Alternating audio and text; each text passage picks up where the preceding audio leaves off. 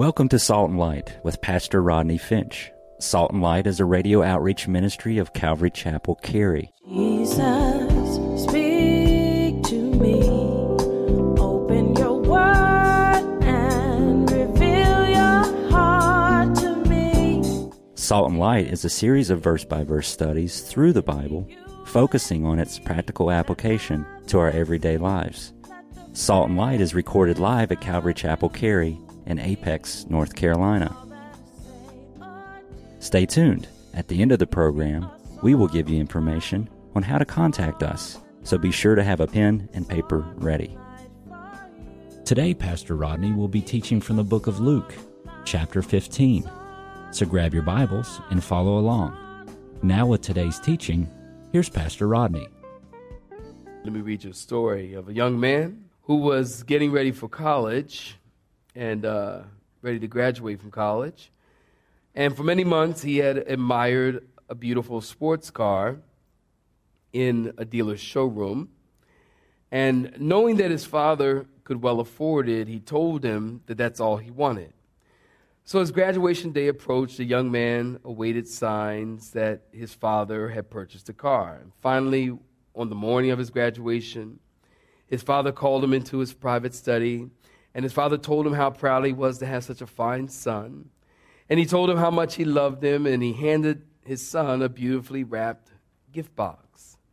Well, curious but somewhat disappointed, the young man opened the box and he found a lovely leather bound Bible with the young man's name embossed in gold. Well, angrily, his, he raised his voice to his father and he said, With all your money, you give me a Bible. And he stormed out of the house, leaving the Bible. Well, many years passed, and the young man was very successful in business. He had a beautiful home and a wonderful family. But he realized his father was very old, and he thought perhaps he should go to him. He had not seen him since graduation day, but before the arrangements could be made, he received a message telling him that his father had passed away and willed all of his possessions to his son. He needed to come home immediately and take care of things. And when he arrived at his father's house, sudden sadness and regret filled his heart. But he began to search through his father's important papers and he saw the still new Bible, just as he had left it years ago. With tears, he opened the Bible and he began to turn the pages. His father has carefully underlined a verse in the Bible, Matthew chapter 7, verse 11.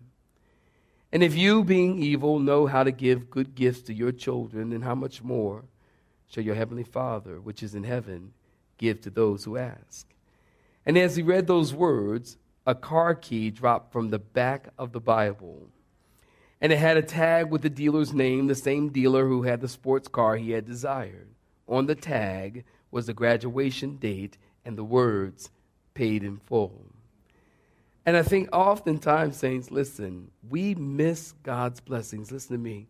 We miss God's blessings because it doesn't often come to us, come to us packaged in the way that we expect it. Is that true? Were you with me last week? Just by show of hands. Were you with me last week? Okay, good number of you were not. I would encourage you to get the CD. I don't know that there are any left, but you probably should. Last week in Luke chapter 15, we had three parables before us, and we talked about two of them the parable of the lost sheep and the parable of the lost coin. And I told you that today we would look at the last parable, the parable of the lost son. I've actually titled these two sermons, The Joy of Finding the Lost, Part 2. And what we're going to do today is we're going to finish Luke chapter 15. We're going to read a very lengthy text, but I think it's important because it's all one story.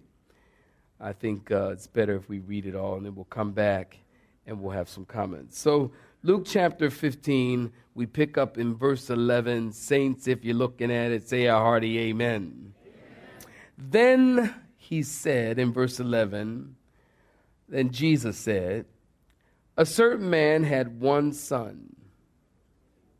Two. Just trying to make sure you're looking at it. A certain man had how many sons? 2. And the younger of them said to his father, Father, please underline this in your Bible, Father, give me the portion of goods that falls to me. And so he divided to them, both of the boys, his livelihood. And not many days after, the younger son gathered all together, journeyed to a far country, and there wasted his possessions with prodigal living. But when he had spent all, in verse 14, there arose a severe famine in the land, and he began to be in want. And then he went and he joined himself to a citizen of that country, and he sent him into the fields to feed the swine. And he would gladly have filled his stomach with the pods that the swine ate, and no one gave him anything.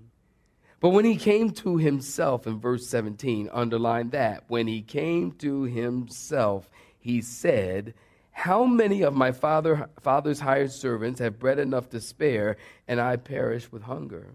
I will arise and go to my father, and I will say to him, Father, I have sinned against heaven and before you, and I'm no longer worthy to be called your son. Make me like one of your hired servants. And he arose and he came to the father. But when he was still a great way off, his father saw him and he had what, saints? Compassion. And he ran. Verse 20, are you looking at it? And he ran and he fell on his neck and he kissed him. And the son said to him, Father, I've sinned against heaven and in your sight, and I am no longer worthy to be called your son. But the father said to his servants, Bring out the best robe, put underline that, and put it on him and put a ring on his hand and sandals on his feet, and bring the fatted calf here and kill it, and let us eat and be merry and have a party. For this my son was dead and is alive again. He was what, saints? Lost and is what? Found. And they began to be merry. Now, in verse 25, everything changes. His older son was in the field. And as he came and he drew near to the house, he heard music and he heard dancing. Man, you know, they must have been doing some serious dancing. If you could hear dancing and you all the way out in the field, they were doing some dancing. They would dance like Indian folks. You know, Indian people, when they dance, they put everything into it. Jewish people, same way. When they dance, they get, they just really get into it. Black folks, the same way. Y'all know what I'm saying? We we get into it, man. They must have been, this must have been some party. I mean, they were dancing. They must have been doing some dancing. So he, he's out in the field. He hears them dancing. So in verse 26, please look at it. He called one of the servants and he asked what these things meant. And he said to him, Your brother has come. And because he has received him safe and sound, your dad has killed the fatted calf. But in verse 28, you're looking at it he was angry and he would not go in. Therefore, his father came out and pleaded with him. And so he answered and said to his father, Lo, these many years I've been serving you. I never transgressed your commandment at any time. And yet you never gave me a goat that I might have a party with my friends. But as soon as the son of yours, notice as soon as this son, this guy was so eaten up with pride and bitterness and jealousy, he wouldn't even call him his brother. He said, As soon as this son of yours, you get the tone there? This son of yours came who has devoured your livelihood with prostitutes and harlots, you killed the fatted calf for him. And he said to him, Son, you're always with me, and all that I have is yours it was right that we should make merry and be glad. For your brother was dead and is alive again. Can somebody read this with me? And was lost and is found. Saints, stop right there. Give me your attention. I told you we had three parables in chapter 15. And remember, I told you last time, for those of you that were here, that there's one woven theme. You got a pen? You write this down. There's one woven theme in all three of the parables, and it's this Something was lost and is found, and there is rejoicing. In all of the parables, the parable of the lost sheep, something is lost and is found, and, rejo- and now there is rejoicing. The parable of the lost coin, something is lost and is found, and there is rejoicing. And now we have the parable of the lost son, the prodigal son. Something is lost, is found, and now rejoicing. Now, remember, I told you a parable. What is a parable? Calvary Chapel people, help me out. A parable is an earthly story with a heavenly meaning. Jesus tells now a parable. Keep in mind that the parables, all three parables, were told because the Pharisees made the statement about Jesus that he is eating with tax collectors and sinners, verse 2, chapter 15. We talked about it last time. If you were not here, you should stop by the bookstore again and pick up the CDs. I think it'd be important to have all three parables together. So here we have now the last parable. The third parable, the parable of the prodigal son. In this third parable, Many would consider this the greatest story ever told. I've read uh, many commentaries, and many great Bible scholars and Bible teachers would say that this is the greatest story ever told. I'm not so sure I would agree with that because I think I think the, the resurrection story and the Easter story, I think that's the greatest story ever told. Anybody think that? Yeah. And uh, yeah, I think so. Although I would tell you this is certainly one of the most familiar stories in all of the Bible. It's the story of the prodigal son. We've all heard it when you were in Sunday school, or when you were in children's church, or even coming up, you know, through church or whatever. Most people have heard this story before. The story of the prodigal son. A father who had two sons. One of them takes a portion of his inheritance and he wastes it on party living in a distant land. The other son, the older son, stays home with the father. Now, as you look at how the roles play out, perhaps you want to write this down. Listen, the father represents the heart of God. The younger son represents sinners who were lost. The older brother represents religious people who are offended that the younger brother is received back into the father's house. This story could actually be called the parable of the older brother because I don't know if you got this, but one third of the verses here are about the older brother. But it's pretty remarkable, and the remarkable thing about the parable is that of the heart of the father. The heart of the father is willing, ready, waiting, wanting. You like all those W's? willing, waiting, wanting to receive and restore sinners. Now, notice verse 12 again in your Bibles. Go ahead and look at it in chapter 15, verse 11 and 12. The younger brother said, Dad, give me the portion of goods that falls to me. Now, we need to understand something here. The younger son demanded his inheritance. The father is still alive. The younger son demanded his inheritance, and the father is still alive. This is like saying, Dad, I w-, in that culture, y'all listening? In that culture, this is like saying, Dad, I wish you were dead. Or in our day, Dad, I know you're going to drop dead someday, but I don't want to wait. I want you to give me my insurance money and I want you to give it to me now. That's what it would be like saying. How sad is that? Dad, I wish you were dead. Give me my money now. Now, according to Jewish law, get this a father who had two sons was to give two thirds of his estate to his older son and a third to the younger son. Now, we don't know the details, but more than likely the father had to take some time to sell some land to liquidate. He was probably, probably some aggravation to sell things and liquidate things, but he gets the money together and he gives the younger son his third.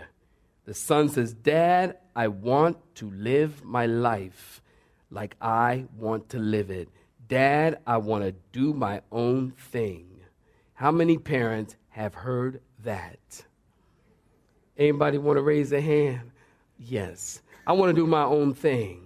Why is it that kids seem to think? And I raise my hand too. Y'all know I got five kids. My youngest is singing right here, the girl singing right here, and my son, my only son, is the person who fills up that cage right there, and um, the drummer guy. And I've heard it all, and so have you.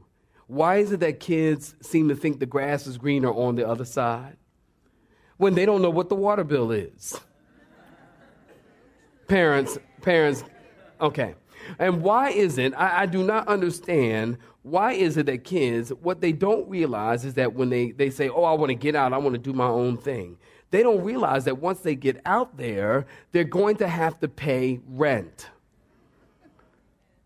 Let me tell you something. If you are living with your parents right now, you need to get on your knees and thank God. Do it now. Go ahead, we'll wait. You need to get on your knees and thank God. Because let me tell you something. When you get out there on your own, somebody need to listen to me. I'm just trying to help you. I'm your pastor.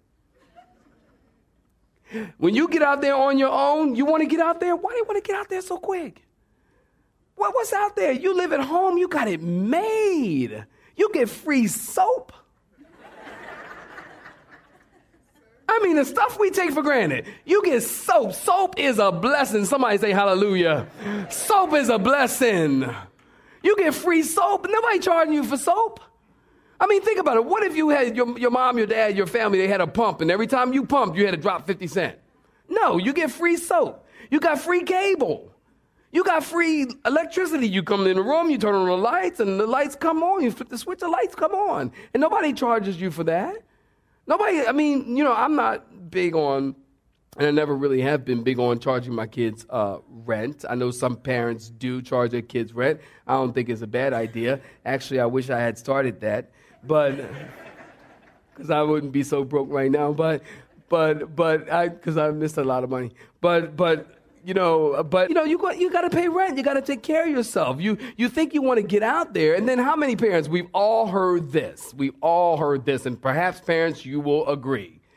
Your kids go to the refrigerator. They open the refrigerator, stand there, and say, "Ain't nothing to eat in this house." Anybody know what I'm talking about? Shoot, let me tell you something. Ask my kids. Ask them you tell me there ain't nothing to eat in this house. I'll be like, well, you know what you need to do? No, first of all, it's like, let me tell you something. You know it's coming at you when I tell you that. Let me tell you something right now. Anybody know what I'm talking about? Let me tell you something. If ain't nothing in that refrigerator you want to eat, then you better get your nail tail in your car and go get you something to eat with your own money. And now all of a sudden they stand there and go, man, there's so much food in this refrigerator man, we are blessed. You better eat what is there. I come from the old school. My mom was a single working parent, single mom. I told y'all she. I mean, we didn't have. We really didn't have anything to eat. We had hot dogs. My mother used to work for Hygrade, the ballpark. Frank, they plump when you cook them. You know, she, my mom used to pack those hot dogs and put them in the box and send them out. My mom worked in a freezer for 30 years in a freezer for 30 years. She'll be here next week, I think. She'd be a freezer for 30 years. Let me tell you something. My mother was doing the best she could. You did not tell her there was nothing in there to eat because she's doing the best she can. You tell my mother there's nothing there to eat, you might get killed. Because Gertrude didn't play. You get these kids now, it's like, I don't know what is going on. What? I'm sorry. I'm sorry. I'm sorry. I'm sorry. Forgive me. Pray for me. Don't judge me. But what's going on with parenting nowadays? Kids getting oh, it's it's crazy. I don't I don't understand it. You know, kids acting up and carrying on, and they, you know, nowadays they talk about. I told you this before. Nowadays, timeout is a big thing. I was just at Bridgefest, and I heard somebody. I'm standing at the pastor's tent where people come and meet, and this one kid was the lady wanted to meet me and say hi and everything. And the kid was pulling on her, and I want to go get some ice cream. And she, the kid, she's trying to pass Pastor Rodney. And the kid is, she's like, "You better stop it." I don't know, his name was Emmanuel or something. You better stop it, or you're gonna get time out. I'm looking at lady, I'm shaking her hand, said, Nice to meet you. And I'm thinking in my mind, why are you telling this kid he's going to get time out? You need to knock him out. Somebody, anybody know? Come on, raise your hand if you know what I'm talking about. Knock him out! I guarantee you, will, we will have a nice conversation if you just knock him out. But see, that's where I come from. I'm sorry, that's where I come from. What is going on? What is going on? You know, these kids, and, and, and, and they want to get out on their own. Listen, you are blessed. And if you are at home, you need to stay home. Now, let me tell you, if you're 40 years old and you're still at home, you need to get out. yeah, you heard me. You need to get out, okay? Because it's time for you to go. It's been time for you to go. You have what we call overstayed your welcome. okay? And you need Zoloft. So you need to go. I mean, it's crazy, but being at home is a blessing. Being under the covering of your family is a blessing. Why are you trying to get out so quick? Why are you trying to get, only to get out there to realize it's not as great as you think it is? You think I'm going to get out on my own I'm going to have freedom and I'm going to do whatever I want. How many times we heard that? I want to. I just want to do what I want to do. I want to come in when I want to come in, do whatever I want to do. Let me tell you something. Buy a clue. You cannot ever in this life do whatever you want to do. No one does what they want to do. I'm going to wait while you clap your hands. No one does what you want to do. No one does. Everyone has to live by rules. And even look, you can own your own home. You can own your own home and not even be making payments. Would God, that would be me. But but you you can own your own home and it's paid off, and you still can't do what you want to do in your with your own home. Okay? Try it. In your home you got a homeowner association? Go ahead and paint your house some crazy color. paint your house black and see what happens. Why everything negative got to be black? Somebody wave at me like you like me. Oh, do something crazy like that. I mean, you can't do whatever you want to do. Really, everyone lives by rules and regulations in the world. You can't do whatever you want to do. Go try to do whatever you want to do and you will find yourself hearing cha-ching.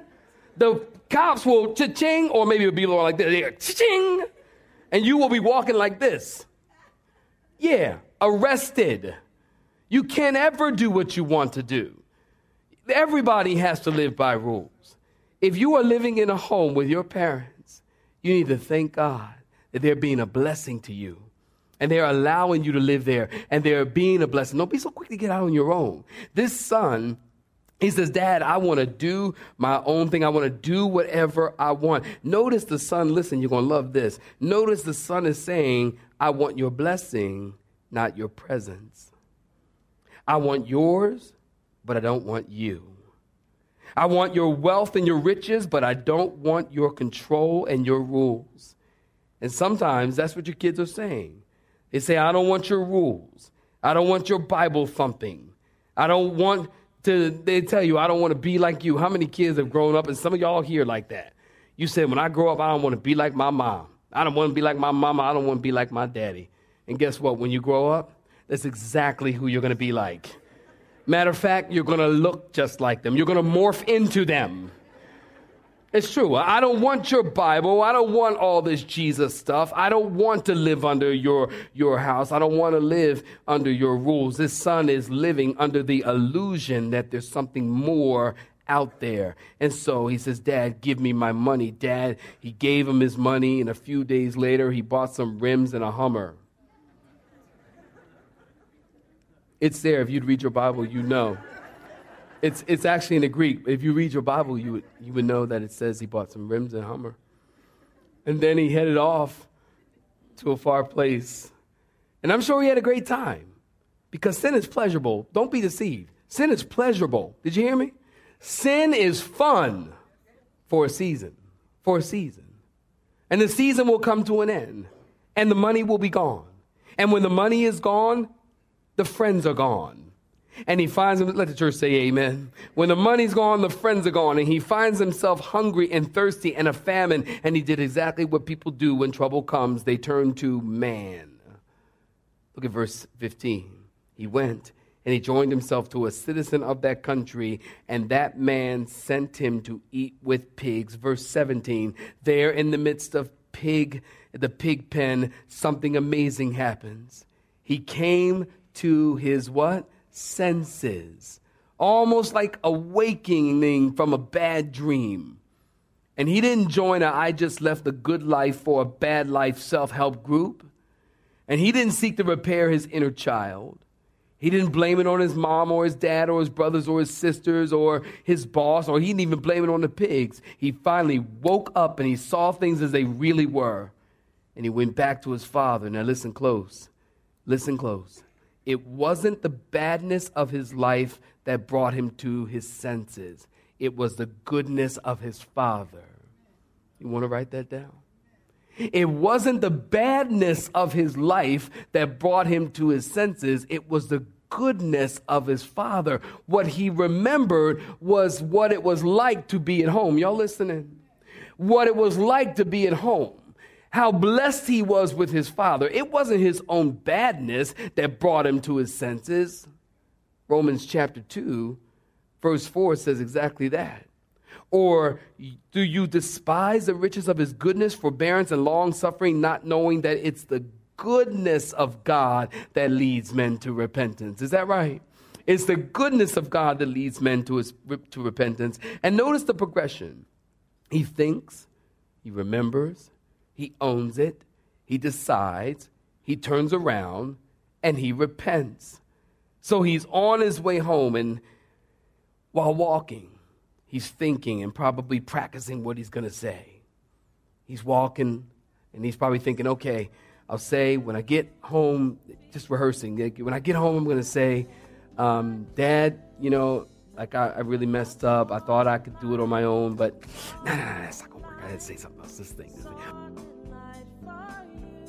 You have been listening to Salt and Light, a radio outreach ministry of Pastor Rodney Finch and Calvary Chapel Cary located in Apex, North Carolina. Join Pastor Rodney Monday through Friday at this same time. For information regarding service times, you can contact us at 1 800 293 0923. That's 1 800 293 0923. You may listen to today's broadcast in its entirety by visiting the Media Library on our website at cccary.org.